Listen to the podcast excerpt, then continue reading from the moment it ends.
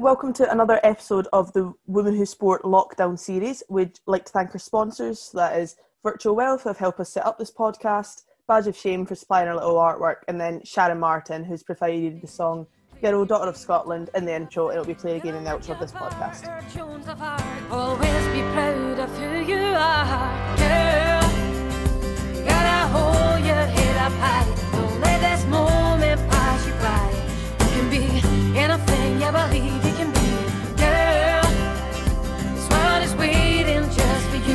Shine and live the truth. You can be anything you believe you can be. In today's lockdown edition, we're joined by Mary Earps. She's a football goalie, having waited patiently for her England senior team call up. Earps has now got eight caps to her name, which include World Cup involvement in last year's tournament. The 27 year old formerly played her club rugby with the winning German side Wolfsburg and returned home to English soil to join Man United at the beginning of 2019 domestic season. We've been fortunate enough to speak to some super talented athletes, but none have been goalies. May sound weird, but you're one of a kind. No other position on the pitch required the same mental edge as a goalkeeper, surely. We haven't interviewed any goalies before, um, and we kind of briefly in the intro touched upon how being a goalkeeper is something else. Like it, it, ha- it requires totally different skill set to, I believe, other players on the pitch. Why did you end up being a goalkeeper? What was it that drew you to that position?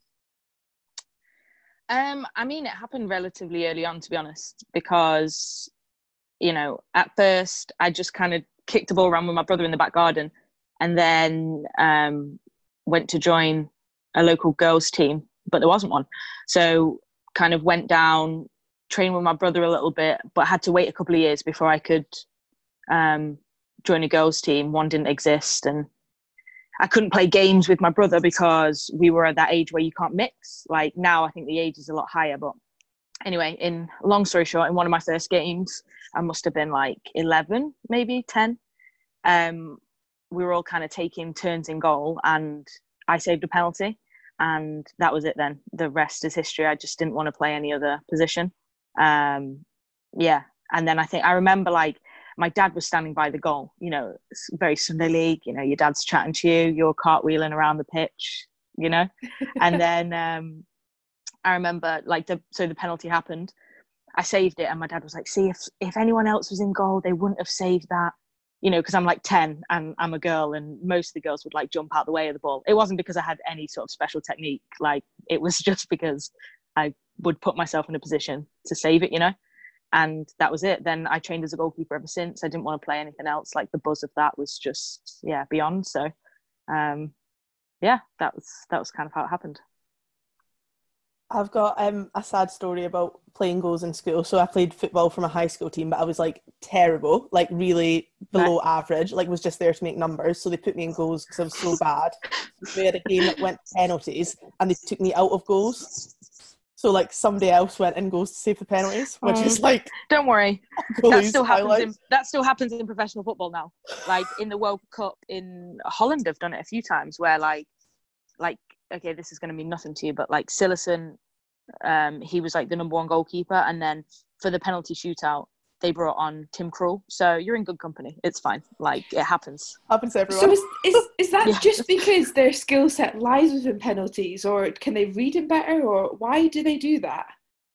I mean, to be honest, if that was me, I'd be pretty upset to get substituted for another goalkeeper just for the penalty shootout. But um, I mean, it was a big talking point at the time. It was the World Cup a few years ago. I think Louis van Gaal was the was the manager, and he brought Tim Krul on, and I think they even had two penalty shootouts in like back to back because it was like quarterfinals, semi-finals, you know, like knockout games. Um, and in the first penalty shootout, it worked. Like Tim Krul saved uh, two penalties, I think, and so they progressed to the next round. But then, um, yeah, the next round they got knocked out. So if it works, I think it's it's fine. Um, obviously, it's difficult for the goalkeeper, like to it's difficult for both goalkeepers. You've got to come on and you have to make an impact. You know what I mean? Like there's a lot of pressure. If you're coming on to save a penalty and you don't, like it's it's a high pressure situation. And then the goalkeeper going off obviously feels pretty crappy that the manager feels like another goalkeeper could do their job better. for you know they've played the full 90 minutes do you know what i mean so um yeah i mean it must just have been that the maybe the manager felt like tim Krul was a specialist or you know some sort of penalty expert i don't know i don't know what happens behind closed doors but to make that move is pretty bold so he must have done something right you know So, is there a lot of mental prep that goes into being a goalkeeper in terms of like, do you visualize a lot, or do you have to? Oh my you must God, have to work on your mental game a lot. yeah i feel like it's it's a different you like you have to have a thick skin for sure because everyone's always saying like i spoke about this quite recently actually in an interview that there's always someone who thinks they can do your job better like if you don't save the ball it's like well why didn't they do that and it's not for the want of trying do you know what i mean Every, you're always trying to save every single ball but maybe the ball moves maybe there's weather conditions maybe something maybe you're unsighted maybe something um, affected your decision making in that moment. But I think it's always easy. It's like it's like that old saying, like you always play your best football on the sofa. You know what I mean? So I think um, when you're watching and you can just say, "Oh yeah, that's easy, just do that." Uh, but in the moment, there's so many factors that you're taking into consideration that it's split second decision making on, like you know, the way the ball struck, what foot it struck with, what technique you're going to use, um, what position you're in, where is your weight distributed. Um, all these things you know again like the way the wind's blowing is it raining is it wet where are you going to push the ball to are you parrying the ball are you catching the ball um are you going with one hand are you going with two hands like there's so many different things that you you're thinking about you know in that moment so Yeah, so you started playing goals at 11. When did it become like, oh, I want to play for England? Like, I guess, when did that change from like having fun playing as a youngster to like actually having international ambition? I feel like 15, 16 probably. Like I've always been ambitious and determined anyway as a as a character, I guess. But I think like played Sunday League till I was like 14 and then I went on trial at Leicester Centre of Excellence and that was kind of the first time that I didn't play Sunday League. You know, that was when it was more serious and um so I travelled to Leicester two, three times a week from Nottingham um, it's not massively far, but it's quite a big commitment for, you know, for you to be doing while you're at school. And my parents were obviously driving me. Um, and then when I got to 15, 16, so I, I was doing other activities like judo. I, like judo was probably my main one that I really enjoyed. And it kind of got to the point where I needed to choose between the two. Um, and yeah, I, th- I remember going on like this judo training camp um, and doing like basically fitness sessions, football fitness sessions in the summer in between like my judo classes. And then it kind of got to the point where it's like, right, well, I really can't do both anymore. And obviously the risk of injury is going to get higher that like the more I'm thrown about at judo. So then um, that was kind of, I think the main point. And then I got selected for England under 15s. Um, that when I, when I first moved to Leicester. So by that point I was on like an England under 17s training program with like you know in between judo classes on this summer camp thing so i was like yeah i can't really do both anymore and then i kind of committed fully and um trained just football then. I didn't really i didn't have time to do any of the other stuff.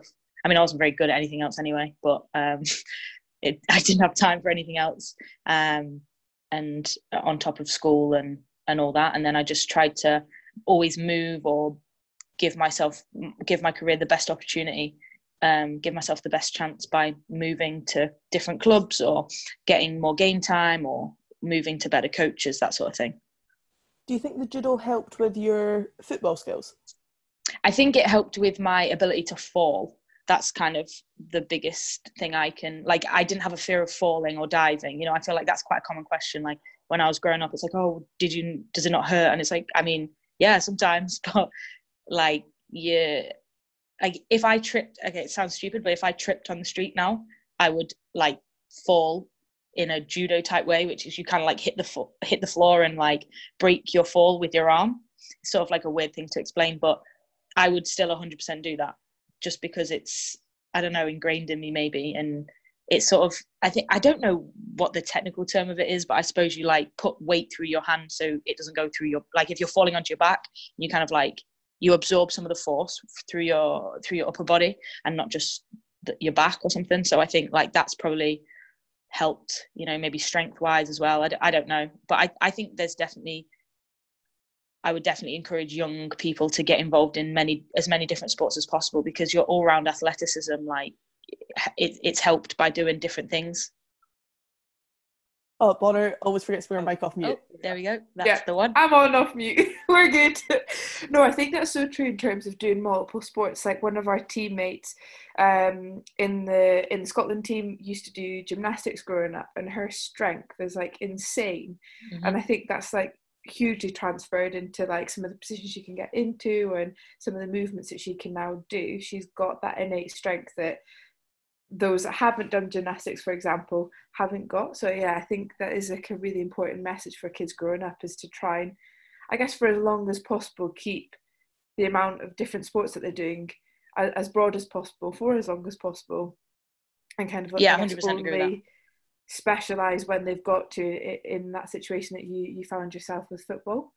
Yeah, one hundred percent. I think I, especially when I was coaching as well, I was asked that question all the time. Like, when should, especially with boys, because with boys, obviously they specialize a, lot younger. Like some guys, like kids, six-year-old kids, will be in academies. I mean, that's just like an insane period of time to be specialized in just one sport.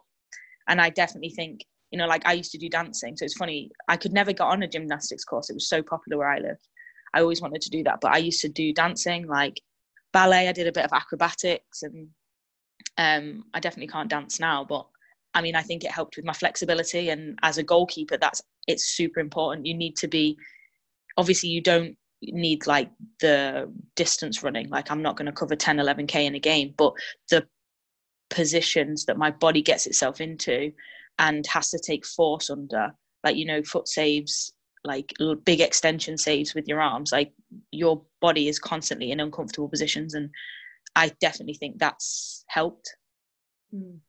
So, in terms of kind of the training that you've done as a, as a kid in, in prepping you for international career as a senior player, what is it like training as a goalie? So, what would your kind of day to day sessions look like? Are you away from the team a lot, or do you spend a lot of time on your own or in small groups?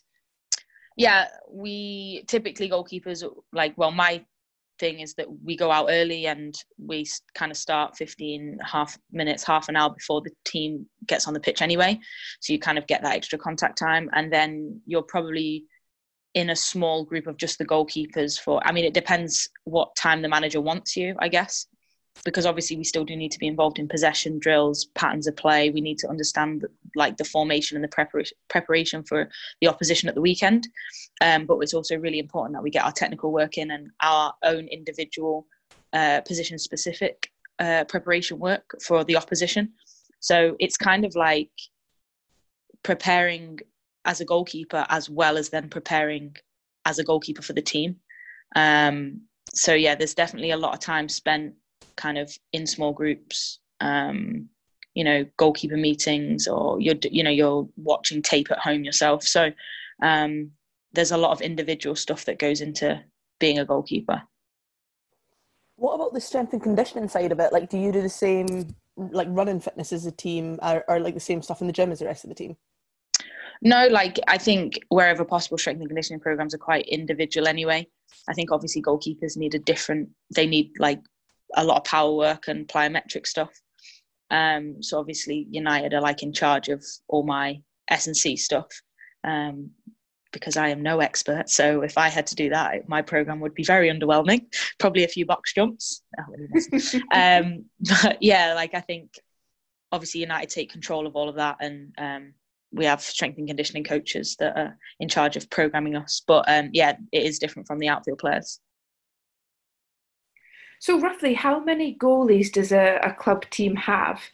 Do they have, in terms of like that question, we can scrap?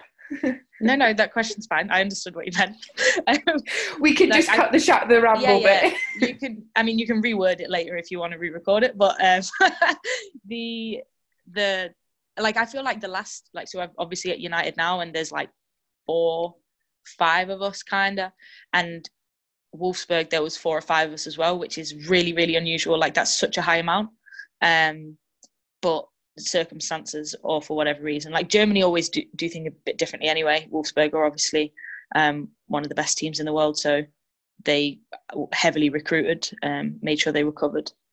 Um, but yeah, there's four of us, I think, at United now. So you sort of have like, yeah, I, I guess the typical structure is probably like a, a number one, a number two, and then you maybe have like under 21s coming through maybe. Um, but it really depends. Like it's up to it's obviously up to the club. I would say probably most clubs only have two. Um, whereas at united i think there's a few good youngsters coming through so they're like you know they join us for training which is obviously great for them and and um, it's great for us. It gives us more servers and um, more people in and around so uh, get the band to fly in you know how it is in the sporting world I guess with that number of goalies, I guess it's so good to have that competition and to be like pushing each other to improve. Um, and can you touched a bit there about playing in Germany? Like, how was that experience? Um, like, how did you find club there compared to playing in the UK? I I think moving to Germany was is the best thing I've ever done. Um, from both a playing and personal perspective, I think it teaches you a lot about who you are as a person and um, you know having to fend for yourself and um, in a completely different like country, language, culture. Um, it was, yeah, it was it was very challenging at times, um, and but also really great. Like I found a really great group of friends who I hope will be my friends for life. Like I haven't found a connection with people that I work with like that. Um, and you know, I was training with some of the best players in the world every single day, and that was an opportunity that I didn't um, I didn't and couldn't pass up. And um, I remember forever, you know, like we won trophies, we were so successful. Um, yeah, I had a great time on a personal level, explored a new country, um, met some great people, and um, from a professional point of view, learned so much. Um, a different style of training, um, worked with who I consider to be one of the best goalkeepers in the world currently in women's football um, got to challenge myself and put myself up against her every single day. I mean, it was it was unbelievable, really. Um, Champions League, experiencing Champions League again, and not you know, and and the the best part was winning trophies for sure. I know I've said it once, but I'll say it twice. and what age were you when you went over there? Um, twenty five. And you had yeah, to like 25.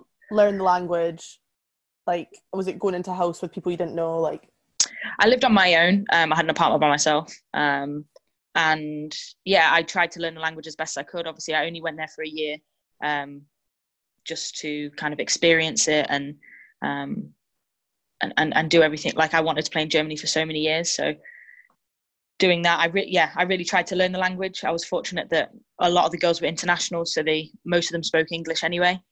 Um, the rest of Wolfsburg didn't speak English, so that was a a big challenge. Um, I just tried to throw myself into every opportunity as as much as I can. Obviously, only being there for a year, I didn't have to put as much effort into the language, but I feel like it's important. I think English people have a reputation as well for being lazy because everybody speaks English really, um, and I think they also appreciated like the Germans and the people at the club also really appreciated the effort that I went to um, to learn it. You know, I didn't just take it for granted. Uh, but yeah, lived by myself, drove over there. Driving over there was an experience in itself.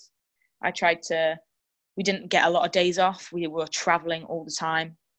Um, but when we did get days off, I tried to go to Berlin and Hamburg and Hanover and Braunschweig and experience and see and do everything I could and make the most of it because uh, I knew it was only a short term thing. Um, but yeah, had a ball, had a ball. Do you think that that put you in in kind of the best place to go into a World Cup, having kind of you so you started your year in Wolfsburg the year before the World Cup, is that correct? Right. Yeah. Yeah. I think. Yeah, I think it was the best move I could have made at the time. Um, I feel like it kicked a different like a different stage of my career on, if that makes sense. Um, I think obviously I would have liked to have played more than I did, but I kind of knew that going into uh, going into the the contract that I'd signed anyway, and I topped up my games with the under 23s. So I always tried to stay on top of my game time. Um, that was probably the most challenging part. But obviously, training with that caliber of players every single day, I couldn't think of better preparation to go into a major tournament. Um, so yeah, all round it was a phenomenal year.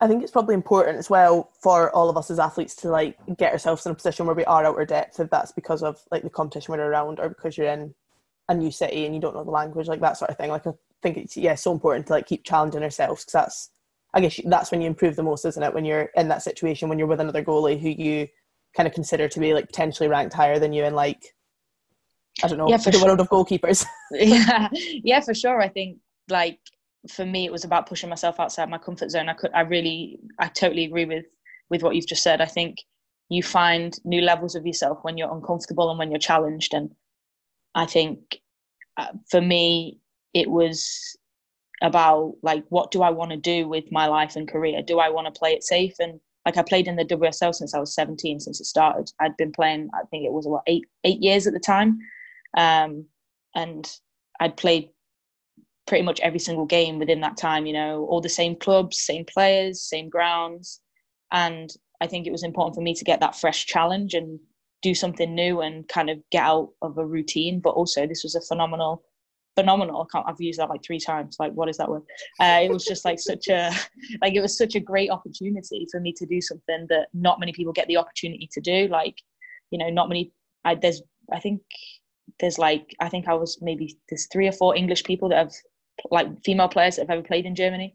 I think I'm you know I I actually I won trophies there and I went to the best team like one of the best teams in the world the best team in Germany. Like when you're growing up and you're like I want to play in Germany we played Frankfurt in the Champions League when I was playing for Bristol in uh, 2013 14 no 2014 I think. And I remember playing them thinking oh my goodness this is a completely different level. Like it sounds really crazy but there was about 2000 fans at the game which at the time was unheard of you know? And they all had their BMWs parked like you know because they were sponsored by BMW and the game was just so far ahead uh, not only in terms of like the marketing and the support that they had but also the style of football that they were playing the players that they had on the pitch from all corners of the world. And you just think yeah that's something I want to be a part of. And so when the opportunity came through what four or five years later it just yeah it seemed like a no-brainer to me to just yeah get out do something a bit wild and really really push myself and challenge myself That is pretty amazing.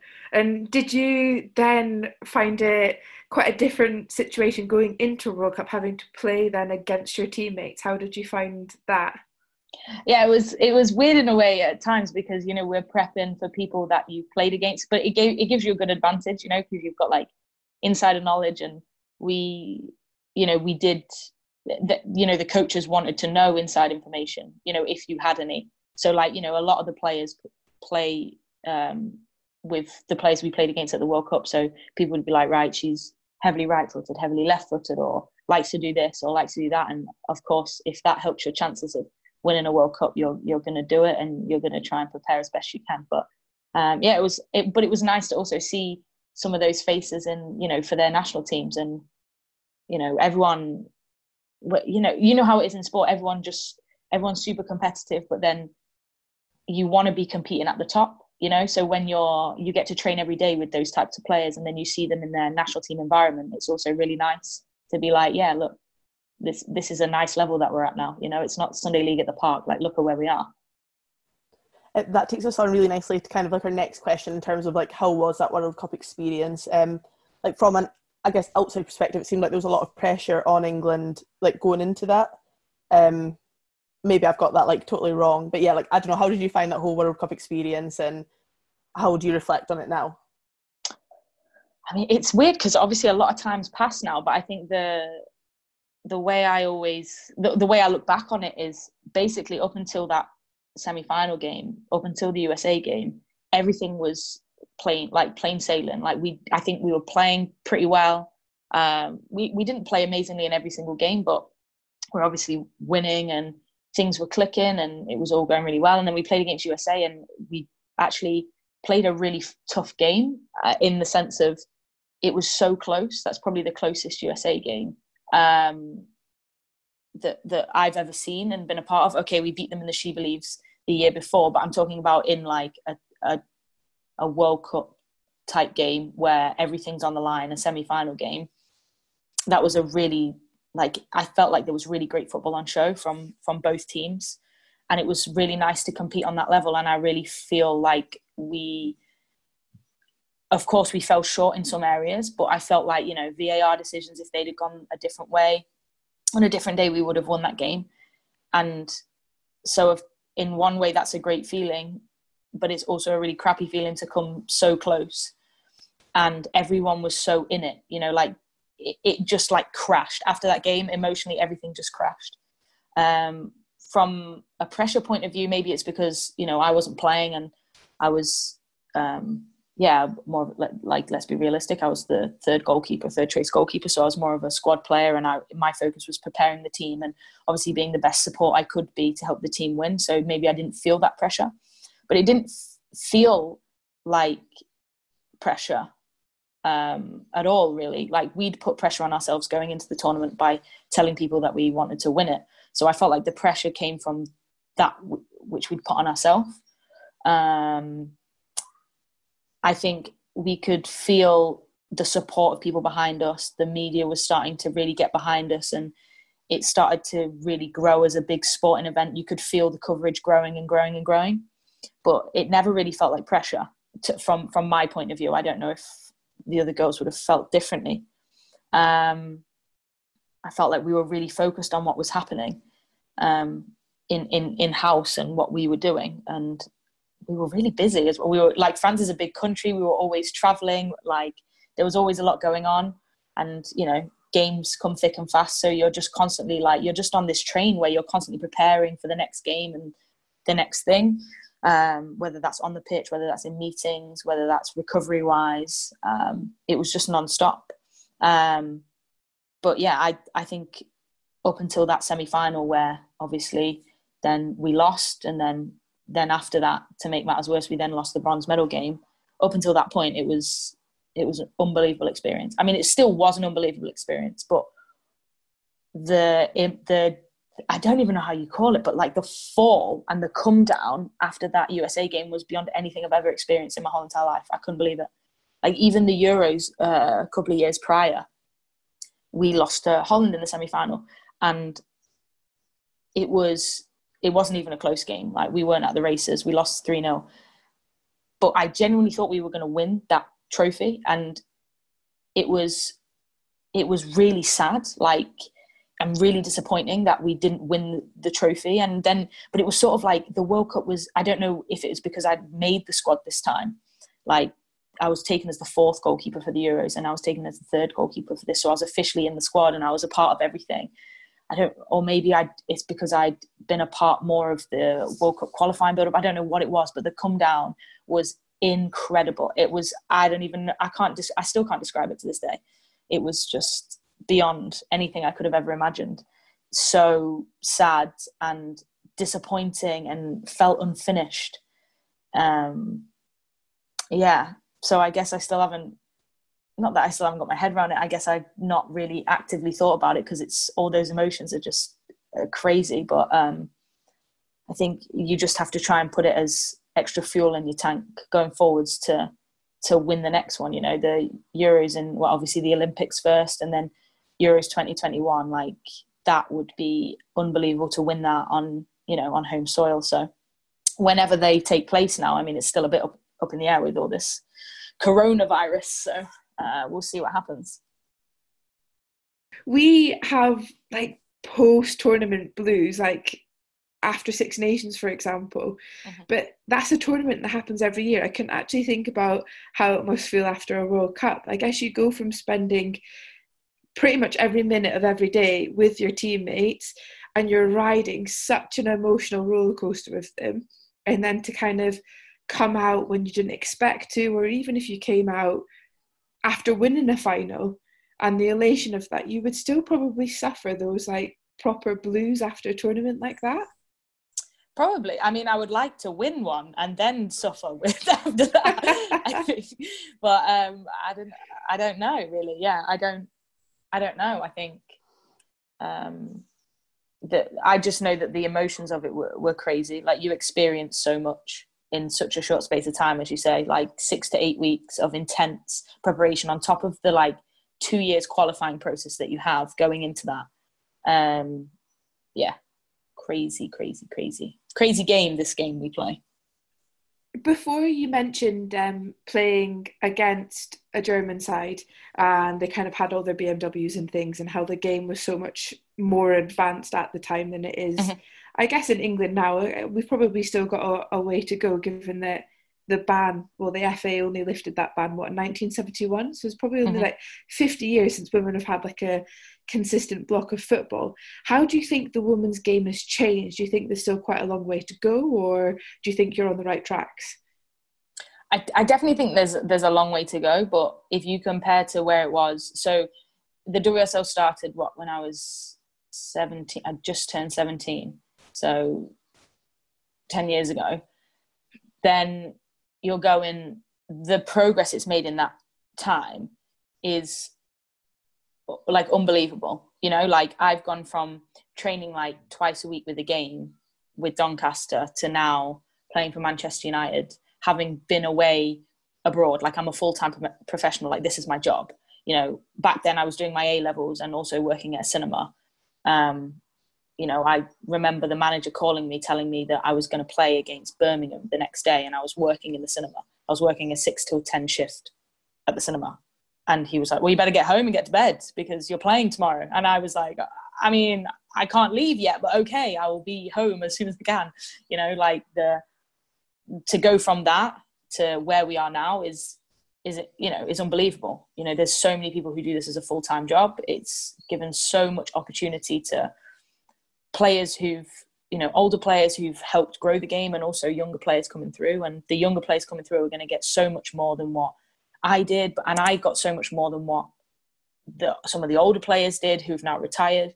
Um, so i think there's definitely an appreciation for that. But i think you know we need to grow attendances. We need to get bigger um, deals with uh, bigger brands to invest more into the game and TV rights and all that sort of thing, like to just keep reinvesting into the game, keep giving younger players an opportunity to do this full time, to have higher level coaching, to um, yeah, to have an opportunity to to be super super successful at what they do.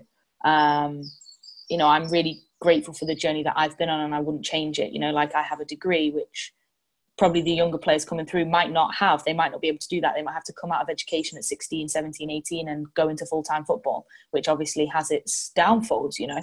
Um, but hopefully as the game grows and it's just i feel like it's just a cycle you know like the more it's not about money but it's about the more investment there is the more players can play full time the better the game gets the better the coaches get, the better the game gets, the more people want to come and watch it, the more people pay to watch it, the higher demand there is for TV to get involved, then the TV start uh, investing in it, then the investment starts all over again. And you just have this cycle of um, the game growing. And that's what just needs to happen um, for, for, for many years to come. And then I think it'll be, you know, a really like not only like a really great thing to watch. I think people always comment now about oh my goodness, I'm so surprised. It's actually great to watch. And that's just going to keep getting better and better and better. And the players are going to keep getting better and better and better. And then hopefully, you know, England will be start winning trophies and then it just keeps growing and growing. Hopefully that trophy winning run will start, I mean, Olympics, but obviously that's Great Britain and then 2021 uh, home Euros. So you mentioned like getting your honours degree from Loughborough. Um, Yeah. Did you see that at the time as like really important for kind of life after football and getting prepared for that?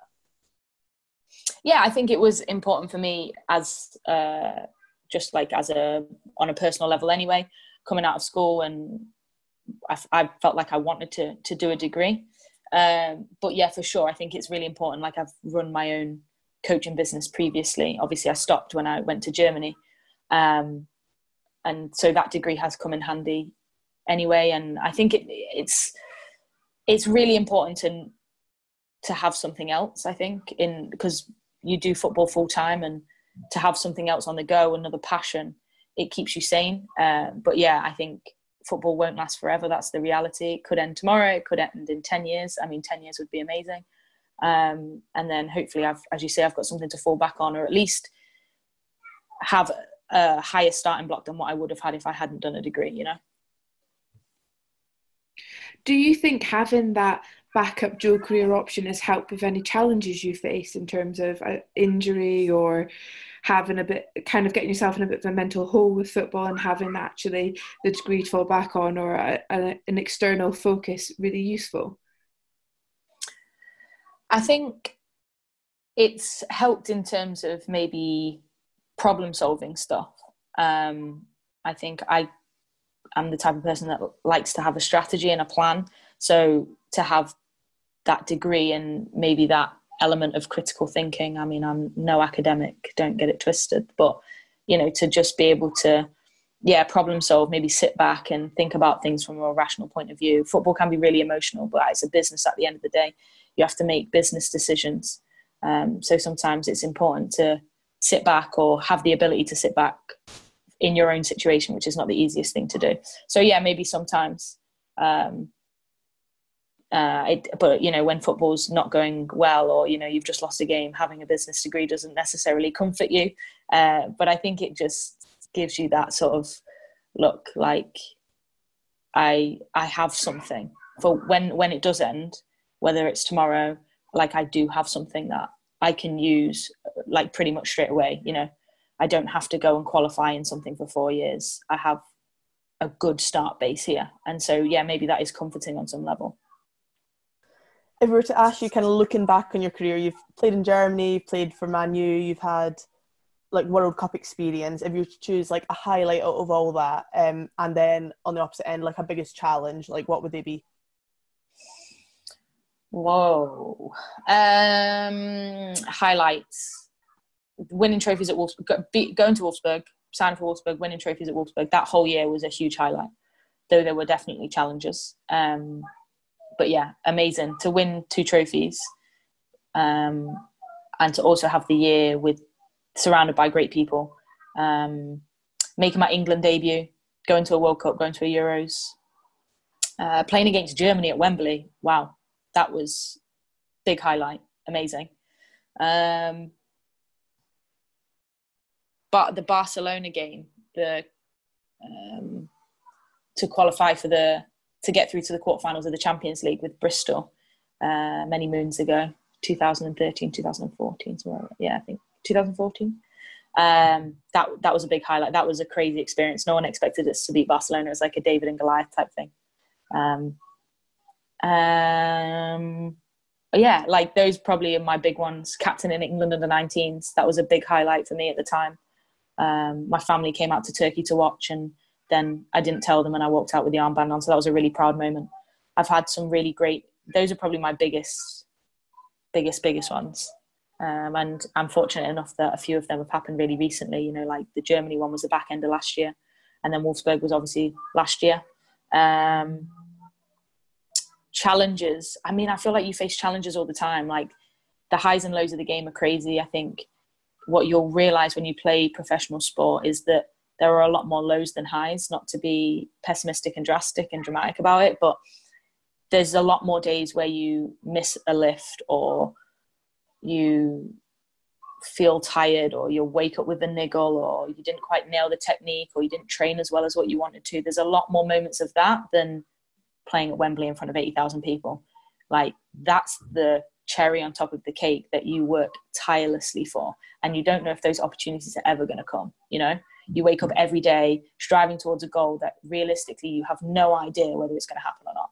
And that's kind of is a it's a double-ended sword you know what i mean? Like that's the beauty of it. But it's also really difficult when you face challenges like that every single day to keep going and being relentless in the pursuit of your dreams. And i think that's probably the biggest challenge the uncertainty the insta- instability of everything knowing it could all stop at any point and you could be giving everything to something that may or may not happen. Um, that's probably i don't know if that answers your question. That was another rambling.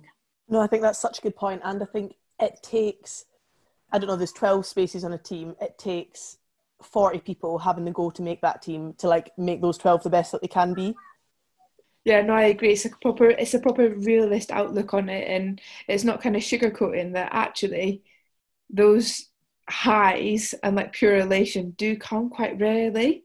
Mhm. But there's something that just keeps you going and keeps you like sucks you in, isn't there? That to keep grueling through those horrible sessions or lifting when you really don't want to. I guess those highs do make up for it. Yeah and it, it's hard. Like it's i think people talk about the glory all the time but it it's a, it's very hard to be a full-time athlete like you guys you know? Like it's very hard to be an athlete. You you guys know like it's not people talk about all the good stuff and it takes a lot of hard work and sacrifice and desire and determination and character and ambition that you need so many qualities. And it's really easy to look at an instagram picture and think oh this person's got their whole life together and yeah they played at wembley and yeah and it was amazing but don't get it twisted. It it was years and years and years and years of of hard work and sacrifice. And that's that for me is the the challenge. It's not wanting to do the work. Like i'm always more than happy to do a gym session you know? You know Bona, we, we're in we were in base all those years ago. Oh yeah. Um, but it's it's overcoming all the obstacles and adversities along the way for something that's um, that's uncertain. You know, you have a lot of people telling you you can't. You have a lot of you know social media now. A lot of people with opinions. You've got to have a thick skin and have a belief in yourself. Believe in yourself when no one else does. Like that's that's hard. That's hard to do. Um, it's it's not easy. It sounds easy, um, but it's not. And you know, the higher you go, the bigger your profile gets. The more people have an opinion the more your flaws are available to everyone to see and ridicule and you have to stay true to your goal. And when things are good they're very very good you know? You make a great save you know? It's everywhere. You feel great about yourself. But then you you do something that you're not so proud of or you can see the goal you're not so proud of and you have to pick yourself up time and time again and keep going and yeah be relentless in, in and, and that's yeah that's that, that that's a challenge those are the obstacles So we've got one final question left of this podcast, and it is as it is the lockdown series, have you got Mm. any isolation tips? What are you doing to keep yourself motivated and ticking over? Um, I'm actually fortunate enough that Man United have delivered some like a barbell with some weights. Um, so I've I've been working on my home gym setup, um, which I mean, like like it's not anything. It's a bar with some weights on it. But this week that has given me a little bit of an extra kick. I feel it's hard when you're you know you're just going out for a run or a walk or you're doing um, circuits over and over again. It's yeah, you do you do the circuit a few times and you go, wow, how am I going to do this for twelve weeks? This is this is going to get awful repetitive, skipping in my back on my patio. Um, but yeah, so that's been really fun this week to do something and lift again and feel the DOMs. Um, so yeah, I think that's that's definitely keeping me going at the minute. I hopefully that'll that'll that I'll I'll just maybe keep buying things off eBay to add and give me something new to do every week. Uh, but yeah, keeping keeping active, keeping productive. Um, I've been reading a little bit, um, studying German. Um, I've taken on a couple of courses, like ed- free education courses. Um, so hopefully that'll be fun. Just uh, FaceTiming family and friends, staying busy, staying productive. That's what I have to do because otherwise I will drive myself insane. But I've got like quite a few mini projects on, so I feel super super busy. Sweet. Like, thank you so much for that. I think that's been yeah so insightful and so cool to hear from a goalie who is like in a really unique position in a team sport. Well, no, thanks. I hopefully I didn't bore you too much. I've been told I like to tell stories and that I go all the way around the houses to tell them. So hopefully it wasn't too dull. No, that that was was so Thanks so so much. good. Thank Thank you so much, pal. no problem. Lovely to meet you, Rona. Take care. Yeah, nice to meet you. Thanks so much. See you later. Bye bye bye. nations. Cause we are doctors, lawyers, mothers, footballers, first minister, bolt lorry, yeah, we're on the move, and I'm telling you, the glass ceiling's going, we're coming through. Rise up, rise up, take the stage, play your game, don't be afraid. You're a work of art, or Jones of art, always be proud of who you are. Girl, gotta hold your head up high, don't let this moment pass you by. You can be anything you believe